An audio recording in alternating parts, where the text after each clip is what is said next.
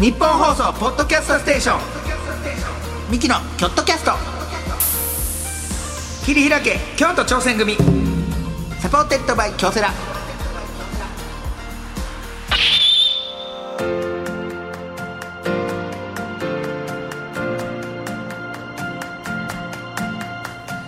どうもミキの兄の昴生です弟の亜生です二人合わせて構成汗汗汗構構成成言うてやっております、はいさあミキのキョットキャスト切り開け京都挑戦組、はい45回目でございますさあ毎回チーム一丸となって何かに挑戦しているゲストをお呼びいたしまして、はいその挑戦の裏側を聞いて応援していく番組でございますがなるほもう最近僕も挑戦をちょっとしてましていろいろ何ですかあの挑戦というかなんていうかあれですけども引っ越しをねあもう最近するんですよあはいはいはいもうすぐそうですねもうすぐですね引っ越しするんですけどやっぱこの引っ越しってやっぱ大変やねまたもう一回その入れてまたそれを出しあーもうてこもうのいや二度とやりたないもう俺でしょ、だから僕もほとんど手をつけてない状態というか引っ越しにえそれはさでもさ引っ越しの会社とかにさなんか全部やってくれるやつもあるじゃないですか、うんちょっと多めに払えるそうそうそうそれをやってもらうの引っ越しの会社だから今俺最近さこのシステムを全く知らんねんけど、ううんちの嫁が全部やってくれてんねんそーの引っ越しの準備っていうかなんかどこに頼むとか、うんでやっぱ関西の女性なのよねうんうちの嫁は、うんだからまあ関西の女性ってやっぱね値切り交渉をするんですよまあな必ずで必そずのほんまにするよねほんまにするそのお手当たり次第引っ越し業者に電話すんねん、うん電話して「えここはこの値段って言ってましたけど」それっってていうのを全部に言って平く気るで言うねん全部に言っていくの、うんえここはこの値段って言ってましたけどって全部に言っていってであらかたなんか相場が分かってじゃあここにするって決めたらしいねうんそして決めたらそこがたまたまたまたまか知らんけど言ってなかったんか嫁が聞き逃したんか知らんけどなんかすみません2日かかりますみたいな1最日悪や普通は1日がええやん2日かかりますってなってえ荷物って多いからなって目の前の道が狭いから1日じゃ無理やからうん2日かかりますみたいなそしたら嫁が「えちょっとそれやったら話変わってくるから、うんちょっとじゃあやめます」みたいなこと言ったら、その引っ越し業者の方が多分営業の方なのかなが新人さんやって「えやば」ってもう取れると思っうんうん取れたと思ってたから「やば」と思って「えいや今されたら困りますよ」もうストレートに言ってきはったらしい、うんいやでも1日じゃ無理ってうん2日かかるんやったら一日でやってほしいな普通ちょっとちょっとこっちとしても厳しいですねうんみたいな言ったら向こうの人がそのあ私今日一個も営業取れてなくて最悪や そんそんなん言われるの上に渡してって取れてなくて本当成績も最近まあ良くなくてちょ会社帰れないんですよって言ってさすがの鬼のまみちゃんも。もうちょっと一日にしてよそれやったらって言ってどうにかして一日にしてって言ってそれやったらいいからって、うん分かりました急いでって言ってなんとか一日でなったらしいけどそれはそこ そこまで言われそれ言われたらこっちもそれで切られへんもんなってさすがにあーそれは、うん、で向こうの方が上手やったんちゃうかそれはでも一日にしてもらえたから結局よかったけどなあーまあな結局は結局はよかったけそどれ泣きながらさ「もう一日無理です二日でお願いします」って言ったらどうしたでも2日にしてたかもしれ ないなその子のこと考えてもいやもうもう俺の俺らの一個持ってき会社です けど一個取れたっていいってそれは言ってたかもしれない引っ越しなだからさあれ難しい俺もひ引っ越しやった時に、なんか時間してしてへんかって、そしたらほんまにマジで12時間かけあってうんしかもその全然できひん男の子と一人めっちゃできる新人の子そやろうだだかかららああいうのも難ししいからなっかり言っとかんとあかんねんなこの時間までに終わってくださいとかって言わんと前の引っ越しの時にだから俺らの職業的にそうかもしれんけどやっぱ、その俺の家ってバレるのが嫁的には嫌やから、うん引っ越しの時に来てくれるなって言って俺がああああああ俺をうんどっか行っとってくれみたういな、んで俺その日たまたま朝おはスタやって、うん生放送でその後の時間うん夕方から仕事やってんけどその間で引っ越しやねん、うんでも家帰られへんやん最悪その間えどうしたらええのっつったらその近くのカプセルホテル行っとってくれって 言って俺カプセルホテル泊まっててその間帰られどこにも行き場がない から、うん、そうしゃあだ名前とかも全部隠して引っ越ししてるからええ今回もそうしたそうしてる多分名前とかも全部分からんようにしてやってなんかバレんのがあれやからとか言ってうん引っ越しはもな引っ越し大変やなほんまにな、うん、あれはしかも今子供がおるからさ余計子供おったらもうこんなにも時間かかるかっていう引うっ、越した後も大変やしなうん、そう二ほどきだ二ほどきうんそう大変地こ獄やっからまだまだ2か月ぐらいかかるでしょう多分引っ越しにはね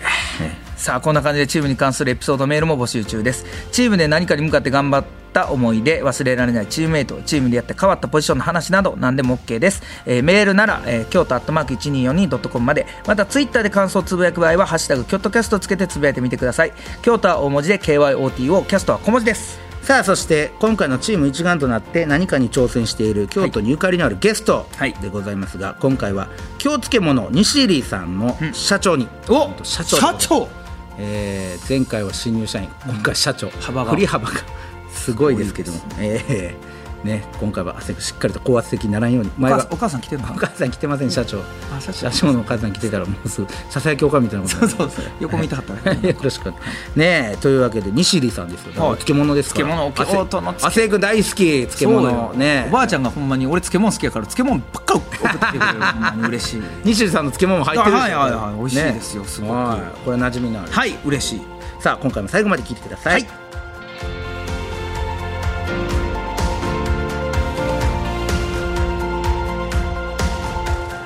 ミキのキョットキャスト切り開け京都挑戦組サポーテッドバイ京セラこの時間は新しい未来へ仲間との挑戦を応援京セラがお送りします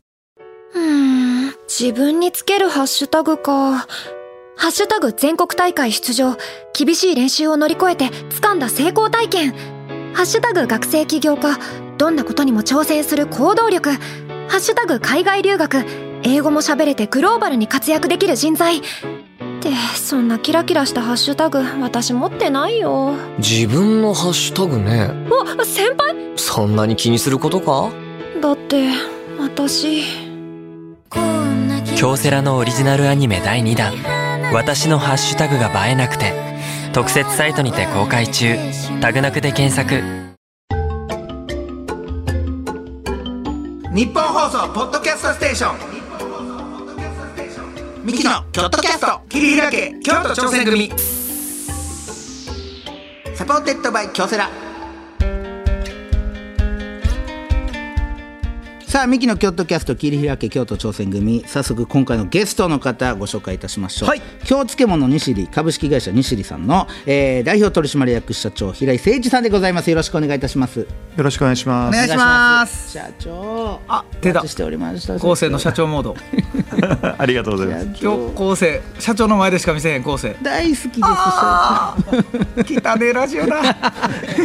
社長、はいよろしくお願いしますお願いいたお願いしいまたすしわまざす。わざねに西里さんとはいいうことで、亜生君のもけ漬い物、やはいほんまにおばあちゃんがつける漬物とか大好きで大好きおお、もう僕も漬物でここまで育いってや本当 にどう言っても過言ではなないい僕ほんまにご飯とお漬物あったら僕ずっと食べれます本当にっ嬉しいですね。ていうぐらい好きであのお酒飲む時も必ずあなるほどはいぬかあ漬りまけすよねと浅漬けとか置いてそのお漬あ物あお食べ漬て物食べてそうどうですかお酒はお飲みにならはるんですか社長あは、飲みますよ。あら漬物とか合い合いますよね合いますね。ねお酒好きそうなそうだからあどういった飲み物が合いますかお酒やったらもちろん日本酒がよく合いますけど、うん日本あのでもね白ワインと合わせたら好きです。えおしゃれ白ワインとどういうお漬物が合うんですかあの大根のお漬物とかもえーよく合いますし、白ワインええおしゃれやってあみたといおしゃれで言うと、はい千枚漬けとシャンパン。最高です。おしゃおしゃれですね。千枚漬けとシャンパン。はい社長、そう、CD 出したらよろしいですいやいやどんなか。千枚漬けとシャンパン。ないいですね。いいですねあ合いますか。合います。ちょっと、あお漬物の味に、こう、シャンパンでさっぱりとじゃないですけど。あーそうですねあー。ちょっと甘千枚漬けは甘めなんで。甘い甘めですよねうんはいうんうん。はあ、そう好きやねやってみたら、亜生君。千枚漬けとシャンパそうかおン。ばあちゃんちのぬか漬けのきゅうりしか、うんおばあちゃんちのぬか漬けのきゅうりってさもう4年ぐらい使ってるやつとかあるから使いまくってるからね辛辛辛いもうすっごい辛いねほんまにおばあちゃんちのきゅうりぬか漬けは、うんすっごい辛くてもうしわしわなんですよ、それをもうちょっとこそいで食べるのがなでるほどおじゃあ、酒お酒と余計合うね。そよれ合う合う合うご飯なんかぜひ社長にも食べていただきたいね。あれが商品化できいるやいかどうやか。あれはその漬物とは言わんって言われそうほんまに疲れすぎてるんでどどうですか。疲れすぎてる漬物っていうのは社長。いやいやあの最高だと思いますあら、よほ。んまですか。 ええ、でそんだけ使ってると多分発酵もしてますからあ、そうですね多分乳酸菌もたっぷりだと思います。ああ、じゃ本当に抹茶色になってんねんから、きゅうりが。使って使って。ほんまやねほんまおばあちゃんちのぬか漬けあーそれぐらいそうですそうですいいなはでいすけどそんな平井さん社長が務める京漬物西里さんについはてちょっとご説明させていただきお願いします京漬物西里さんはですね1940年老舗漬物店の西里商店さんより、はいえー創業者平井太郎さんがのれん分けをほうえー受けて誕生されたとはいいうことで、1953年に現在の株式会社西里設立されております「旬おいしく優しく」のテーマのもとえー京漬物を通じて豊かな食生活と健康に寄与すべく長年にわたり商いをしてきた会社でございますほう、えー食の思考が多様化する中日本の伝統食を見直し食と健康の在り方そして大切な原料野菜の、えー供給源でもある、えー農業の今後の在り方も模索されているそんな京漬物西里さんの平井社長が今日のゲストということで嬉しいなやっぱ漬物っていうのはやっぱ日本独特の文化ですよねこれはそうですねあの漬物は本当に全世界にたくさんあるんですああるあまあピクルスとかもそうそそううそうですけどこうやった日本のなんかねぬか漬けやったりとかっていうのはな他ではなかなかないことなんじゃないですか多分これだけのバリエーションがあるのは世界では珍しいそうですね漬物でもいろんなバリエーションあってうーん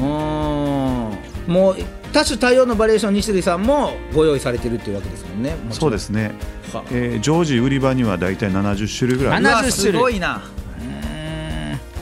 アセイクはどんな漬物がそうです僕はもう入りはきゅうりのきゅうちゃんやったんですよあはははそのやっぱきゅうりのきゅうちゃんをお弁当に入っててあの旬でるとこもうまいなってなってうんそっからですねでぬか漬けがとりあえず好きあぬか漬けねもうぬか漬けは何が入ってても美味し いほんまに美味しいぬか床は受け継いでいかなあかん しねおばあちゃんのやついやもほんおばあちゃんだって毎日本当に混ぜてちゃんとやってました、やってたやってたそう手 ねぬかだらけのぬかだらけの手で髪の毛直してもらったりしてましたねねそうそうあんたもここ寝癖ついてそるうねそうとかそ言うってな長年そのういうぬか作ってそうだからおばあちゃんの手がずっとちょっとぬか臭かったりそうあ,、あ、あいうのも好きやってあそれがなんんかおばあちゃんの匂いって感じでしたねそううんそう平井所長もあれですか京都出身でいらっしゃるんですかあはいそうですずっと京都でじゃあもう漬物文化ですよね、うんそうですねはあ京都はね京都やっぱりどこ見てもやっぱ京都いいですか社長あ空もいいですねやっぱりやっねぱりね誇れるとこですね、そうもう京都から出たいとか思うはったこととかあるんですか社長一回大学出てからですね、はい二2年東京で住んで働いたんですけどそうなんですか、うん、いどうでしたその2年間や東京はやっぱり最初はね、はいもうドキドキしましたそうしですよね、はいそうですそうですんすごい楽しかったですけどはい、若い時が楽しいんですよ、うんでもなんか遊びに行くのにはいい街やけど、はい住むのは京都の方が良かった絶な対にそうめっちゃそ絶対にそうなんですよ僕らもいずれ京都には帰りたいなと思ってるんで、うんそれは同じ気持うち確かにねまだいまだに住んでる実感がないもんね、こっちはね東京はほんまになんか止まってる感じ、うん、仕事にしに来てるなっていうそうですね感覚ですけどもそ,、んはない平井社長がなんと会社に入られてからもう何年目でいらっしゃるんですかそうですねちょうど30年です30年はいおいくつの時からもう西出さんなんですか、 25からですね25から、あはいこれ創業者の方が平井太郎さんっていらっしゃるんですけどあ私の祖父ですやっぱりそうなんですね、おじいさん、おじい様がや、えーまあ、創業者でいらっしゃって、そうですで25歳の時にもう戻ってきはったというか、まこの会あ社になので実家の仕事って感じですねあーなるほどほどそれまでは違う仕事されてたってことですか、あ2年だけですけど東京で山本のり店というのり屋に勤めてのりま屋すさん、あーそこでいろんなノウハウを学んで帰ってきはったみたいなことなんですかね。そうですねあの大きい老舗の会社だったので、はいあのそういう会社が、ね、どのようになってるのかっていう、まあ、2年ですから何も勉強できませんでしたけどいやいや、そんなことないです。で、社長に、ね、就任されていらっしゃいますけども、どのような経緯で社長さんになられはったわけですかそうですね、まあ家業ですかはら、いいはいあのいずれということでありましたけれどそも、うですよねまうんあ、最初はあの営業部から入って営業部から、ははいい、であの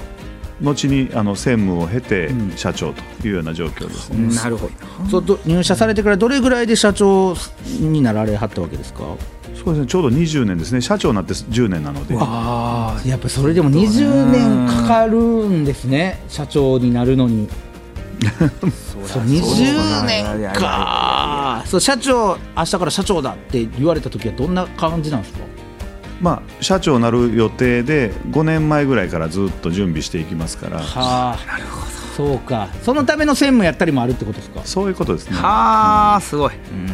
で今社長として主にどういった業務をされてるわけですかまあ、元元からそうだったんですけど、まあ、営業畑で来ましたから、はいあの営業本部長兼務的な感じですうね。んそれと、まあ、どちらかというと企画開発とか新商品開発とかそちらの開発系が大体得意というか今もじゃあ社長になられてからいろんな商品開発してはるってことですかあそうですね、まあ、みんなとあのプロジェクトチームえー作すりながごらいえそれ一体どんな例えば最近やとこういうの作りましたみたいなのありまあす最近やったらですね、、はいろいろあの、えー発酵野菜を使っはたいスープとかドレッシングっていえうーグロッサリーブランドとか、はいあと発酵甘麹を使ったはいパンやスイーツっていうのも作り出して、えー、あパンそれ別にお漬物のパンというわけではないってことですよねじゃないですあのやはりあの社長になってからもですね、ご飯離れとか、はいーはい和食を、ま、みんなで守っていかなきゃいけない、うんはいあの和食が世界遺産になったりとかしてたと思うんですけれども、やはり漬物にとってはちょっと逆風だったんですね。はいあそうなんですねでやっぱり食べる人が減ってきててですね、でその中でも漬物文化をしっかり守っていきたいと思ってるわけなんです、うんミシェルさんとしたらそうですよね漬物って実はその多分一番最古の食品かもわからんと思うんですね、ほうあまあ、古く言えば海水で野菜を洗ったあたりぐらいから始まってくると、はいもう原始時代からあったと思われる感じですね。保存食っていうそういうこというでことですすねねできちっとあの歴史上残ってくるのはちょうど聖徳太子の時代ぐらいですね。えあのぐらいにあの木簡にはちゃんと漬物のことが書かれてるんです、ね、書かれてるんですねはでその頃からやっぱり一番多かったのは先ほどおっしゃっていただいたように保存食だと思うんです、春夏秋はあの目の前にある野菜をたくさん食べれますけど、やっぱり冬は秋の豊作のものを保存しておそうくですねということが多かったと思うんですでそういった中でその発酵してたりとかしてですね、冬に野菜の栄養素食物繊維で塩のミネラル、えーそして乳酸菌、そんなものが全部手に入っててあの日本人の体の調節を整える大切な役割をしてきたと思うんですあはいでそんな漬物ですけどやはりご飯離れを中心に少しずつ食べる人が減ってきててですね減ってきてるんですねねやっぱり守っていかなきゃいけない文化だと思ってやってたんですが、はいただその漬物に興味はないんだけど、はい健康には興味のあるようなはいおしゃれな女性たちはたくさんいるわけですいよます出てきねてますよアンミカを筆頭に、うんね、例えば腸活とか、はいね聞きますねね、ベジタリアンとか、はいはいそういううー健康を意識しているうー女性たちはいはいちょっとおしゃれな女性たちはいが残念ながら漬物には興味がないそうか、もうそっちなんかね、うんん確かに生野菜をディップでみたいな感じがうんちょっとなんか流行りみたいなのありますもんね、なんかねでもそういう方々にもその日本古来の漬物の発酵技術によってなんか健康な食生活を提供したいと思い出したんです、はでそうするといずれまた漬物に帰ってきてくれる可能性があるなと思ってですねでその方々のために漬物の技術から生まれた発酵野菜のペーストを使ってうんスープやドレッシングを作り出したのが始まりなんですあそういう方に親しんでもらえるようにちょっと改良というか、食べやすいようにっていうのを社長がそうですわあすごい、今の話を聞いてるだけで漬物愛がすごいんはでいす、本当に。にそれはだはもう伝わりまし漬た物愛に囲まれてるというか、ははいはいあだだからもう今ちょっともうその僕は正直漬物があの今の方から離れていってるというのがあんま実感なかったんですけど、んやっぱそうなんですね。そうですねはあだからそれをどうにかしてこの漬物をまあみんなに食べてもらおうということでそうやってもうスープにしたりそうでドレッすシングにしたりうん改良されてるいいな社長が自らってなかなかないんじゃないですかよそんなそう会いう社会社まあ我々の会社の規模感だと、はいまああの一緒に中に入って一緒にやっていくことが多いもんですから、はいそこはあまり違和感なくやってるんですけれどもそう規模という話で言えばその、まあ、社長さんなんでね、こうはいチームってなったらこの社員さんがはい全員ねチームになるんですけど、ははい今は何人ぐらい社員さんいらっしゃるんですかそうですね今、えー正社員は194名で194でパートさんとかアルバイトさんまで入れると429名あらら、ああすうごん、い、 429はこれをのトップっていうのはそうなですかねなか束ねる責任もちょっとねやっぱりそうですねそれはあるありますよねねはあこのチームをまとめるってなるとやっぱちょっと大変なところもありますか、ね社長そうですね、まあ、日々いろんなことありますけれども、まあ、それ以上に我々チームっていうとはいその会社の中も野菜を仕入れる部門から製造部門、そしてあの販売する部門から物流の部門までですね、はい全部であの連携で仕事してますからほうほう大きいチームなんですけれども、はいプラスあの、えー我々農家さんもほとんど95%の野菜が契約農家さんから入ってますのへでーそうなんですねへーそこもチームですね。そうか農家さんともこういう野菜を育てていきましょうみたいなんで話し合ってうん一緒に育ててるって感じですもんね。そういうことうですわーすごいで先ほどもお伺いしましてそのねいろいろチームとかでこう会社として頑張って、は社長が自らいろんなこのね漬物を現代にということで取り組んでらっしゃると思うんですけど、そういった点ではそのスープとか、はいねいろいろありましたけど他にもなんかこういうので、えー漬物やってるんですよみたいな、うんうんうんアレンジしてるんですよみたいなのとかあったりするんですか、あそうですねあとその流れで、はい麹とかが今人気ですけれども、はいはい我々もその麹床があるんですね、はいほう麹でいろいろつけるお漬物があるもんですから、うんはその麹床を、えー我々あのスグキから発見されたラブレ乳酸菌という乳酸菌を使うのがお聞いたことうまい会ラ社でブレして乳酸菌聞いたことありますね。今だったらカゴメさんなんかもはい、はい使っておられる、はい同じ菌なんですけど、はいあのそれをえー活用していくことをえー中心に置いてるんですけれども、ほうそれでうちの甘麹を発酵させて発酵甘麹はいこれ薄めて飲んだら発酵甘酒になるんですけれども甘酒いいですね、こう健康に良さそうなでこれをある時いろんな活用方法ないかなって言って社内で言ってたら社員の女の子がはいそれで「あレアチーズケーキ焼いてきました美味しいですよ」って言ってくれたんです、レアチーズケーキどうやってそれにつながんやろそうどんな味なんやろそれは美味しかったんですか美味しかったですよ社長ええほうそれを商品にしたりとかしはるんですかあでしました、えー後後々あの今カフェやってるんですけどそこのメニューに出したりもしましたあーカフェあるんですかあじゃあ社員の方が作ってきたもんで、これ社長食べてくださいってなって美味しかったら、あじゃあそれ商品しようやみたいなことがたびたびあるってことですかそうですそうです、えーでその後あのパウンドケーキの生地に入れたりとかはでパウンドケーキ作ってるチームがあれこれ食パンいけますよみたいな話に なってはあすごいなであの食パンまで行ったんですけどこの食パンが今結構人気で、えええ中にですね、はいその発酵甘麹を生地に練り込んではい作っていくんですけど、はい焼いた後熟成発酵していくので焼いた日よりもだんだん甘くなってったり、えええーっと6日間ぐらい柔らかいままなんですよ。え焼きたてが美味しいですけどパンっていうのはでもそれよりも置いといたらどんどんどんどん甘くなって美味しくなっていくなので名前は甘麹熟成食パンって名前にしてるんですけどうわ食べてみたいです最近お寿司とかでも熟成って流行ってんのだああ流行ってんねやからそういうこことやうまみ成分がどんどんどんどん出てきてはあ食べてみたいなとそれはなんかもうトーストにしてもいいですしそうですねあサンのドイッチとか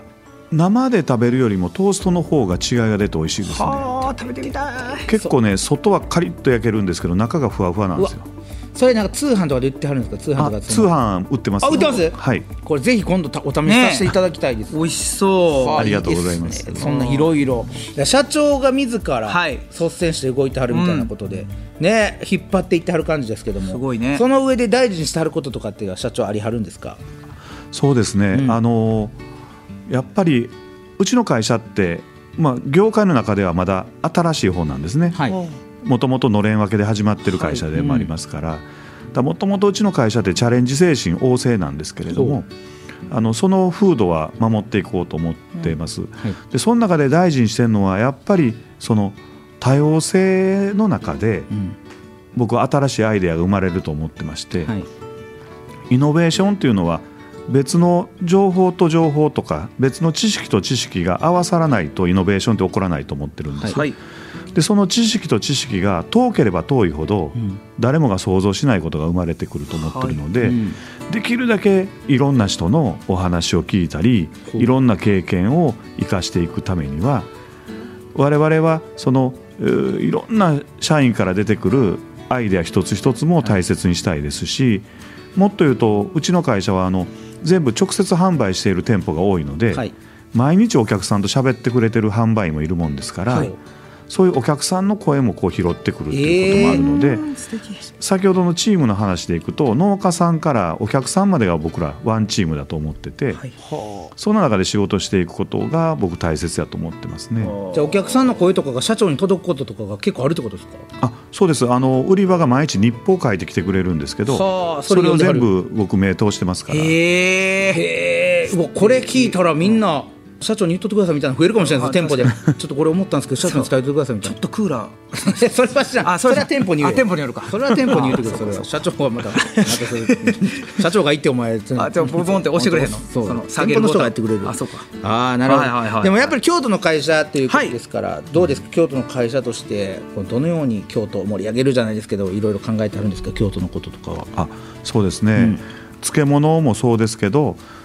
漬物だけじゃなくて和食全般をねはいこうやっぱり京料理組合とかとも連携しながらですね、んやっぱり盛り上げていくでやはり今度文化庁が京都に来るんですけれどほうほも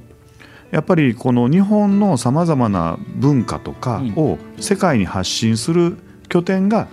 まあ、東京ではなくて京都でもいいんちゃうかっていうのが、まあ、今回の出来事やと思ってるそのうでですよね京都をきっかけにその日本の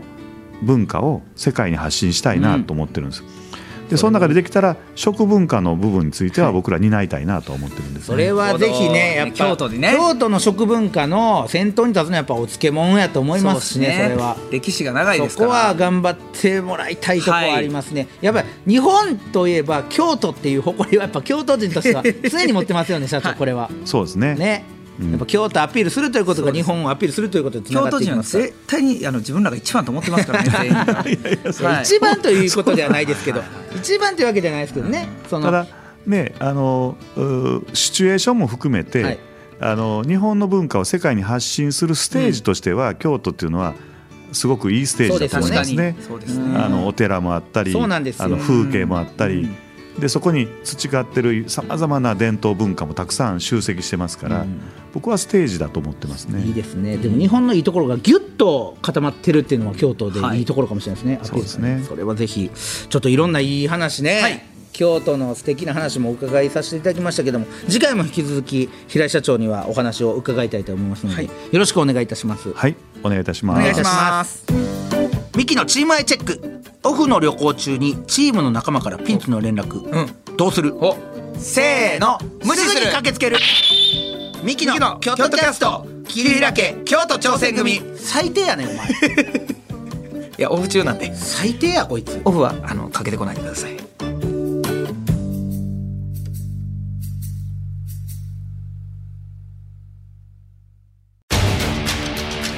一人じゃないチームで挑戦する京都サンガ FC もそして京セラもあらゆる困難に共に立ち向かい共に挑み共に進むこれからの未来は今このチームの挑戦にかかっている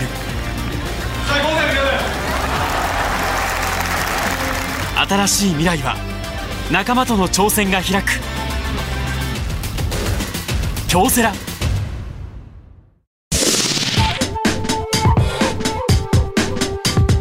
日本放送ポッドキャストステーションミキのキョットキャスト桐平家京都挑戦組サポーテッドバイ京セラさあミキの京都キャスト切り開け京都挑戦組45回目ここまででございましたけども、はい今回は京漬物の西里さんでした、漬物やな漬物もうぜ絶対入ってるもん俺あの家に冷蔵庫に今もう完全に漬物口漬物口 どうですか今日は、えー、なんで千枚漬けとシャンパンシャンパン行ってみようかな おしゃれよ、はいそれおー千枚漬けとシャンパンやで、ええなな上になんか生ハムとかとも乗っけてみようかなやめてそれはもう,、ま、もうそ のいやもしかしたら合うと思う俺俺社長合うと思うねんな社長千枚漬け甘いから千枚漬けと生ハムは合いますか社長どうですか、ねえ合うと思うあのいいと思います。合うと思うんですよ僕社長優しいのよいや僕ほんまに甘いから、ちょっとしょっぱい系の生ハムと合うと思うんですチャレンジされたことあります社長あ味わいどころってレストランもやってるんですけど、そこで出してたのはねスモークサーモンをおう千枚漬けで巻いてじゃあじゃあじゃあススモークサーモン やからやられ た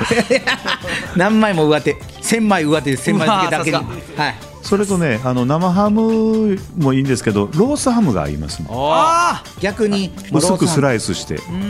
ロールで巻くんですね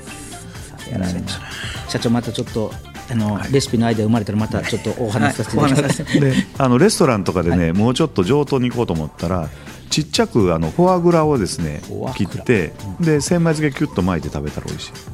フォアグラよう食べてるんでね お前おいしばくぞ お前がプライベートでフォアグラを食べるようになったらもう ミキ終わりますフ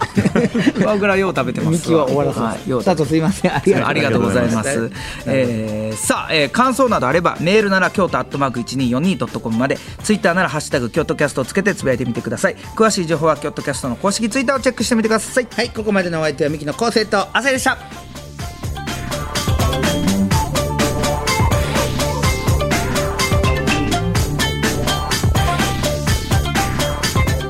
ミキのキョットキャスト切り開け京都挑戦組サポーテッドバイ京セラこの時間は、新しい未来へ仲間との挑戦を応援、京セラがお送りしました。